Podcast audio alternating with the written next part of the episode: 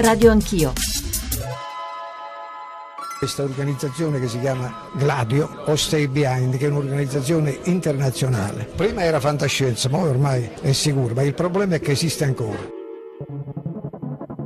Vuoi del Bilderberg, vuoi della trilaterale e si debba chiedere con chiarezza a queste persone se sono i candidati del loro paese delle forze politiche o di questi gruppi occulti che si riuniscono a porte chiuse e decidono sulla pelle e sulla testa dei Però il, il Bilderberg fa queste cose qua, cioè governa il mondo e le democrazie in modo invisibile, in modo da condizionare lo sviluppo democratico.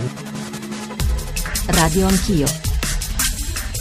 Ricordate, nel Vangelo di San Luca è scritto il regno di Dio è nel cuore dell'uomo, non di un solo uomo, di un gruppo di uomini, ma di tutti gli uomini. Voi, voi il popolo avete la forza di creare le macchine, la forza di creare la felicità. Voi il popolo avete la forza di fare che la vita sia bella e libera, di fare di questa vita una splendida avventura. Quindi in nome della democrazia usiamo questa forza, uniamoci tutti, combattiamo per un mondo nuovo che sia migliore, che dia a tutti gli uomini lavoro, ai giovani un futuro, ai vecchi la sicurezza. Promettendovi queste cose, dei bruti sono andati al potere, mentivano, non hanno mantenuto quelle promesse e mai lo faranno. I dittatori forse sono liberi perché rendono schiavo il popolo.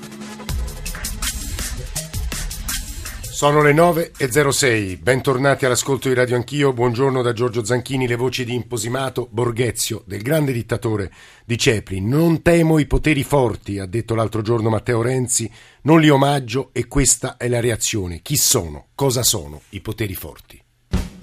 Radio Anch'io, l'attualità in diretta con gli ascoltatori. Che poi è una domanda che riguarda la democrazia, lo dicevamo poco fa nell'anteprima con Roberto Mania, nostro collega di Repubblica che ha scritto nomenclatura chi comanda davvero in Italia e poi tiene un blog che si chiama appunto Poteri Forti. L'illusione, forse l'illusione che il potere venga legittimamente esercitato da chi eleggiamo, da chi selezioniamo, che insomma gli scontri, il conflitto, la gestione del potere sia limpida e leggibile, ma non è così probabilmente eh, non è così, non è storicamente è così e la tentazione è quella di leggere il mondo un po' come si trova scritto nell'ingresso eh, della sede della eh, CIA in Virginia, il mondo non è quel che appare. E, insomma, questo è il tema di stamane. Lo affronteremo nel modo, cercheremo insomma di fare nel modo più limpido possibile, più aperto possibile, senza alcun tipo di rispetto per i santuari, chiamiamolo così, è la cosa che ci chiedono i nostri ascoltatori ed ecco i nostri riferimenti per intervenire 800 05 0001 è il numero verde per intervenire in diretta in trasmissione 335 699 2949 per i vostri sms, per i vostri whatsapp e ancora radio anch'io chiocciolarai.it per i messaggi di posta elettronica, Twitter, Facebook, insomma gli strumenti sono tanti, la conversazione di nuovo il nostro obiettivo è che sia la più aperta possibile. Partirò subito da un po' di mail e un po' di sms che sono subito arrivate dopo l'anteprima, però volevo salutare eh, nella nostra sede, nel nostro studio di Montecitorio il vicepresidente della Camera, Movimento 5 Stelle, Luigi Di Maio. Onorevole Di Maio, benvenuto, buongiorno. Grazie e buongiorno a voi. Qui accanto a me c'è Roberto Mania che già ci ha aiutato, se non altro, a definire quelle che potrebbero essere appunto le definizioni iniziali su, sull'entità, cosa siano, chi siano oggi in Italia. Ma vi dicevo, un po' degli sms e delle mail che ci avete eh, già eh, mandato. Ci scrive Matteo, 23enne da Torino, banchieri? Petrolieri, finanzieri, produttori di armi, sono loro che hanno così tanta capacità economica da poter decidere e influenzare le, te- le, decisioni del nostro paese e per eliminare questi poteri forti servirebbero persone come Kennedy e qui di nuovo torna l'eterno tema di una politica forte. Poi Fernando che ci scrive a mio parere i poteri forti sono tutte quelle organizzazioni e senza rimanere nel generico direi essenzialmente chi attraverso strumenti di opinion maker o decision maker è in grado di esercitare una forte pressione sulla politica che deve prendere le decisioni. Nella storia del nostro paese abbiamo avuto il momento in cui sono stati i servizi deviati a pilotare la politica, come, eh, come pure quelli in cui c'è stato il dominio della finanza o di grandi gruppi industriali, ma anche la Chiesa può diventare un potere forte quando al fine di salvaguardare la sua sfera di azione si aggrega a campagne di critica strumentale. C'è un ultimo mail che volevo leggervi, è il potere della stampa, ci scrive Stefano da Firenze, in particolare voi giornalisti che vi credete portatori del pensiero dell'opinione pubblica e forse portate solo il il pensiero del vostro gruppetto, ne volete discutere, cosa che faremo, Mania, è inutile tacere che la stampa abbia un potere forte. Non c'è dubbio. Non c'è dubbio, ma in fondo è anche il, la funzione della stampa. La stampa anche ha tra le sue funzioni proprio quella di controllare il potere. ma esercitare anche una funzione di indirizzo, di formazione dell'opinione pubblica, di, di, di, di chiave di lettura dei fenomeni, anche nell'atteggiamento nei confronti del potere. Io credo che la stampa abbia, abbia un'influenza importante, una funzione positiva però da questo punto di vista, un potere, un contropotere se esercita bene la propria funzione. Nella sua espressione più pura, più seria, più vera, quella che dovremmo avere, questo sarebbe il nostro ruolo. Parlate pubblicamente degli italiani, ci scrive Eugenio da Cagliari, che fanno parte del gruppo Bilderberg e che cosa fanno i partecipanti.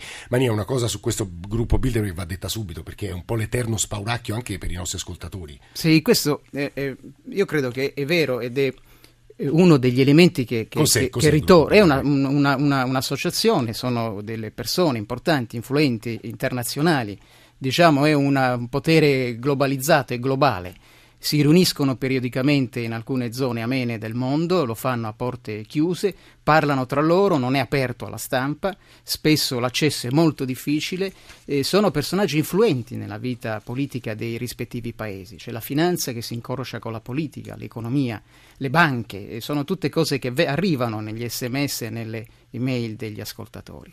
È un centro di potere, sì, certo, come eh, le, diciamo le, le, una, una somma di lobby che esercitano influenza sulle decisioni politiche, sì, senz'altro. Il problema è la politica, capace di eh, arrestare, di porre delle barriere rispetto e alle questo capacità. Questo è un punto importante, visto che c'è un uomo politico, con noi altri ne arriveranno, Luigi Di Maio. Io credo che il tema della lotta ai poteri forti sia un po' uno degli elementi identificativi del Movimento 5 Stelle. Qualche volta, persino, se posso permettermi, in modo eccessivo, evocando appunto spauracchi e fantasmi che nemmeno si danno nell'Italia di oggi. Luigi Di Maio teme i poteri forti? Ma io, prima di tutto, buongiorno, buongiorno a lei. Io più che altro sono, sono, ho iniziato ad interessarmi di partecipazione politica perché temevo i politici che creano i, polit- i poteri forti. Mi spiego. Il concetto oggi è che se esistono degli attori economici, finanziari, di alta finanza internazionale che riescono ad influenzare le politiche economiche e sociali di un paese, Beh, io non me la prendo con quello che fa il suo mestiere, tra virgolette, di provare ad influenzare con leggi ad hoc i processi economici. Io ce l'ho con quei politici senza spina dorsale che si lasciano manipolare da queste dinamiche per intenderci, io vengo dalla Campania, dalla provincia di Napoli, sì. sono uno di quelli convinto che la Camorra è stato il braccio di poteri molto più forti negli anni ed è stato alimentato anche grazie all'atteggiamento omissivo o commissivo di una parte della politica. Una parte della politica.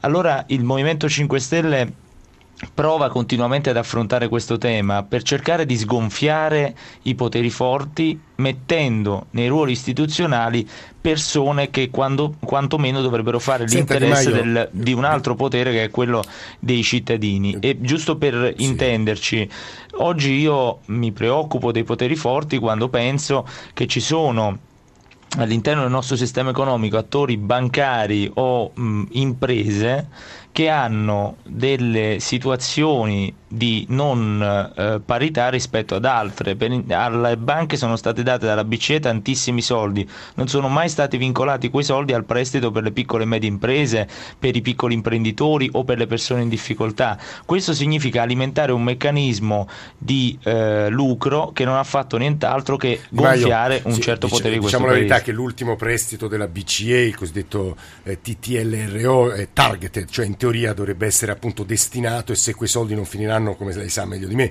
nel mondo delle imprese verranno restituiti. Però c'è un'altra domanda che le volevo rivolgere a Luigi sì. Di Maio. Lei l'ha visto in atto in Parlamento, quasi tutti siete giovani e venite non dalla politica, voi del Movimento 5 Stelle. Ha visto in atto questo meccanismo di lobbismo all'interno del Parlamento, di pressioni e qualche volta di pressioni di uscite? Sì, io sono uno di quelli che tra l'altro qui alla Camera si sta battendo per fare un vero e proprio regolamento delle lobby. Spiego velocemente che cosa abbiamo, che cosa abbiamo assistito e quindi cosa succede qui a fine anno ogni anno. C'è la legge di stabilità che è la vecchia legge finanziaria, la più importante del paese, c'è la commissione bilancio riunita giorno e notte e fuori c'è un'anticamera dove siedono in maniera senza nessuna regolamentazione un mucchio di rappresentanti delle aziende più forti di questo paese. Quando si vanno ad affrontare temi come diminuiamo le centrali a carbone oppure investiamo in questo settore energetico piuttosto in quell'altro, tagliamo la spesa militare, a volte avviene addirittura che la commissione viene sospesa dal presidente perché c'è qualcuno lì fuori di quelli là eh. che manifesta e dice che non va bene. Noi abbiamo, non abbiamo solo un esempio, abbiamo un video. Si stava parlando di pensioni d'oro qui alla Camera durante la legge sì. di stabilità e c'era una proposta da parte di un parlamentare PD di, eh, di diminuirla molto, era una proposta uguale alle nostre, sì. diminuirla di molto. Ad un certo punto interviene questa persona che noi registriamo e ci racconta che aveva fatto cambiare idea al parlamentare PD proprio grazie al suo potere di persuasione. Ma chi era questa persona? Eh, si chiamava Lu- eh, Luigi, mm, Luigi, Tivelli, c'è il video su YouTube, invito anche gli ascoltatori ad andarlo a vedere. C'è questo video su YouTube in cui c'è eh, questo lobbista che ci confessa le pressioni che aveva fatto sul PD per fargli cambiare quella proposta proposta quell'emendamento. Questo però ovviamente va detta una cosa, non è che questa persona fosse un bravissimo oratore che riesce a convincere, il punto è capire qual è il peso contrattuale di una persona del genere e la leva che usa per far cambiare idea ad un intero partito di maggioranza. Luigi Di Maio, vicepresidente della Camera, Movimento 5 Stelle, collegato con noi dagli nostri studi, agli studi RAI di Montecitorio. Franco da Genova, buongiorno. Buongiorno a voi. Mi, io sono uno dei, dei tanti italiani schifati da questa politica. I poteri forti del... non è occultismo, secondo, secondo una mia opinione semplicissima. Bisognerebbe eliminare i vecchi della politica, sono quelli che ancora adesso riescono a comandare e a manovrare un po' tutto. Se non erro, era stata data una notizia che, so, una ventina di persone erano a cena con D'Alema per eh, cercare di evitare il voto alla Cassazione. Non è permesso che si facciano 15 votazioni, 15 e ancora siamo in, siamo in, alto mare. Però quello, cerchiamo di essere precisi Franco, io non voglio interrompere, però Roberto Mania, lì in realtà è tutto patente, palese e sono i meccanismi e le dinamiche della politica e possiamo contestare, ma quelli, questi meccanismi e queste dinamiche con i poteri forti c'entrano poco. Sono, sono, d'accordo, il problema è la politica, lo diceva bene Di, Mario, di Maio nel suo, nel suo intervento, il, il, il, ciò, che, ciò che, di cui c'è, c'è bisogno, e questa è una fase dal mio punto di vista molto interessante, è la politica, c'è una domanda di politica, c'è bisogno e, e, e, si percepisce nell'opinione pubblica l'esigenza di riaffermare il primato della politica. Noi veniamo da circa un ventennio, tutta la fase di crisi, della, il passaggio tra la prima e la seconda Repubblica è avvenuto sulla decadenza di un sistema di potere in cui si intrecciava la, la, le, la pervasività dei partiti, partiti che diventavano Stato, con un, una forma di capitalismo molto assistito, un capitalismo sì. familiare che non ha retto all'impatto con la globalizzazione. Quel processo, inizi- la, la, crisi della Prima Repubblica è anche questo, e, e, non dimentichiamoci che il processo di Tangentopoli vede da una parte la politica e dall'altra quelli che oggi noi chiameremmo i poteri forti, il mondo della finanza. Questo è un elemento molto interessante perché dalla Repubblica dei partiti, cioè il primo quarantennio del secondo dopoguerra, l'espressione tra l'altro celebre di un saggio bellissimo di Pietro Scoppola, noi subito dopo entriamo in un mondo in cui la politica si indebolisce, entrano in campo altri attori ed è un po' la fase che stiamo vivendo. Che pensano i giovani? Noi ogni mattina con Radio Anch'io, ogni giorno cerchiamo di andare nelle strade, raccogliere più voci possibile, come vi dicevo, per ampliare la nostra conversazione. Ci ha raggiunto nel frattempo Guido Maria Brera che tra poco vi presenterò e gli daremo la parola, però vi dicevo che pensano i giovani studenti di scienze politiche, ad esempio, coloro che all'università studiano le architetture dei poteri, i sistemi di poteri. Valeria Volatile ieri è andata a Scienze Politiche alla Sapienza di Roma e ha raccolto una serie di voci. Chi sono secondo voi i poteri forti in Italia e in Europa? Esistono davvero e condizionano così tanto le scelte politiche ed economiche dei singoli paesi? Penso che arrivare addirittura a parlare ancora di massoneria e tesi complottistiche sia un po' eccessivo. Ci sono dei poteri forti che comandano tutto comunque da dietro, c'è qualcosa dietro, non, la politica non è quella che vediamo. Anche Renzi è una marionetta. Va molto al di là di Obama, va molto al di là di Renzi, va molto al di là di una Merkel per esempio. Secondo secondo me se sta un, uh, un, sistema di massoneria noi non ne sappiamo niente. E perché secondo voi ciclicamente si tornano ad evocare i poteri forti? Queste evocazioni mi sembrano un po' fittizie, un po' più per coprire le mancanze di politiche economiche adeguate, soprattutto in un momento di crisi, piuttosto che un effettivo pericolo in questo momento. Questi gruppi, ad esempio il Bilderberg o la Commissione trilaterale, sono diciamo degli enti che esistono da tanto tempo, ma non credo che siano tanto influenti da determinare il fatto che un paese è in costante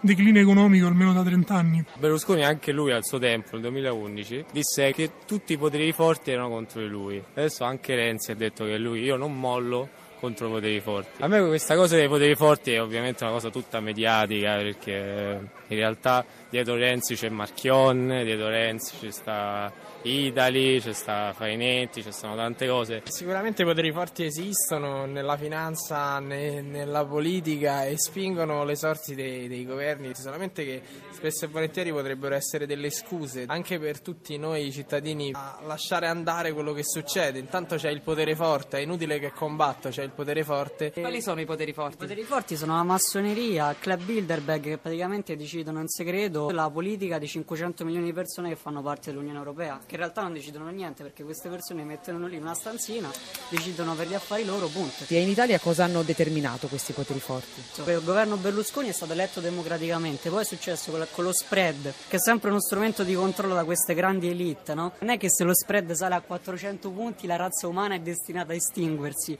cioè è un concetto che abbiamo creato noi esseri umani, è solo uno strumento di controllo che hanno mandato via Berlusconi e chi ci hanno messo lì? Monti, e cose dove Monti dove lavorava? JP Morgan, Mario Draghi, JP Morgan, Cavalieri di Malta, Massoneria, tutti quanti, eh? tutti, non ce n'è uno escluso. 9.21, Radio 1, Radio Anch'io, eh, Roberto Mania qui accanto a me negli studi di Saxa Rubra, Luigi Di Maio, vicepresidente della Camera, collegato negli studi a Montecitorio e tra poco vi presenterò e gli darò la parola a Guido Maria Brera. E tuttavia una battuta, una riflessione su questi interventi con Roberto Maria e con Luigi Di Maio. C'era qualcosa tra l'ingenuo e il disperato in queste voci, a mio avviso ovviamente, mio, laddove si dice sempre il potere e le forme del potere, le persone che occupano posti potere non sono mai il vero potere c'è sempre questa mania, questo rimando a qualche dimensione superiore. Ci sono anche delle cose, è verissimo, sono d'accordo, ma ci sono anche delle cose vere nelle, nelle dichiarazioni che hanno fatto nelle risposte degli studenti di scienze politiche qua a Roma. Ce n'è una, per esempio, che è verissima, che a mio avviso è importante per capire eh, e per riallacciarmi alla, alle, alle osservazioni che facevo prima. La crisi della politica, la prima e la seconda repubblica e la decadenza di questa seconda repubblica. Noi siamo ormai al tramonto di questa fase, a tutti lo, lo percepiamo tutti e come avviene? Avviene con tre governi consecutivi non scelti dall'elettorato. Sono tre eh, governi, quello del, guidato da Mario Monti, poi da Enrico Letta e lo stesso governo Renzi, che non ha nessun collegamento diretto col voto popolare, è un cambiamento del nostro sistema di potere. Che aiuta Quindi... quelle percezioni delle forme del potere. Si fermi Mania perché manda a nozze Luigi Di Maio queste frasi, Luigi Di Maio. Sì, ma è chiaro ed evidente, io punto sempre su, sulla stessa questione. In questi giorni stavo leggendo un libro che si chiama Lei non sa chi ero io e parla dei padri costituenti della Repubblica e della prima legislatura di questa Repubblica, quando entrati in Parlamento i parlamentari iniziarono ad avere problemi economici e alcuni più eh, che avevano possibilità si fecero piazzare nei CDA di qualche banca, nelle società finanziarie, in qualche azienda, in qualche colosso dello Stato e lì iniziava dopo pochi mesi dall'inizio della nostra Repubblica il cosiddetto conflitto di interesse, che ha fatto sì che in questo paese chi erogava fondi molto spesso li erogava a se stessi, oppure chi decideva sanzioni o decideva tariffe molto spesso le decideva a suo vantaggio, a vantaggio della sua azienda o di quella che proteggeva. Oggi siamo nel 2014, dal 48 è passato un bel po' e da allora non si è fatta una vera seria legge che cercasse di dire che chi ha grossi interessi economici in questo paese potrebbe non essere compatibile con l'amministrazione dello Stato o le decisioni. E questo poi ha creato anche i poteri forti, perché poi i poteri forti molto spesso sembrano qualcosa di occulto, diceva bene quel ragazzo, però in realtà sono delle persone che hanno una grande potenza economica, si mettono tutte insieme e decidono le sorti perché? Perché ognuno di loro magari ha le sue dipendenze migliaia di persone o decide per centinaia Guardi, di aziende. Luigi Di Maio, lei ha usato un, un, paio di espressioni, ha detto alcune cose che secondo me sono assolutamente perfette per l'analisi che adesso ci darà Guido Maria Brera. Io Luigi Di Maio so che deve andare in aula, lo sì, ringraziamo molto. La ringrazio. Vicepres- a presiedere, vicepresidente della Camera, Movimento 5 Stelle. Buona giornata. Aggiungo un paio di elementi che la redazione adesso mi sta fornendo. Mi ricordano che De Gasperi viveva in affitto in due stanze, che Luigi Tivelli, menzionato poco fa da Luigi Di Maio, era un ex consigliere parlamentare espulso dal suo incarico in seguito al video del Movimento 5 Stelle. C'è un mondo evocato continuamente dai nostri ascoltatori negli sms, nelle mail e anche su, sui post su Facebook, è il mondo della grande finanza. Chi l'ha esplorato, raccontato in un romanzo che davvero viene letto e descritto da dentro, insomma descrive quel mondo da dentro, è I diavoli di Guido Maria Brera, che saluto. Brera, buongiorno e benvenuto. Buongiorno a lei.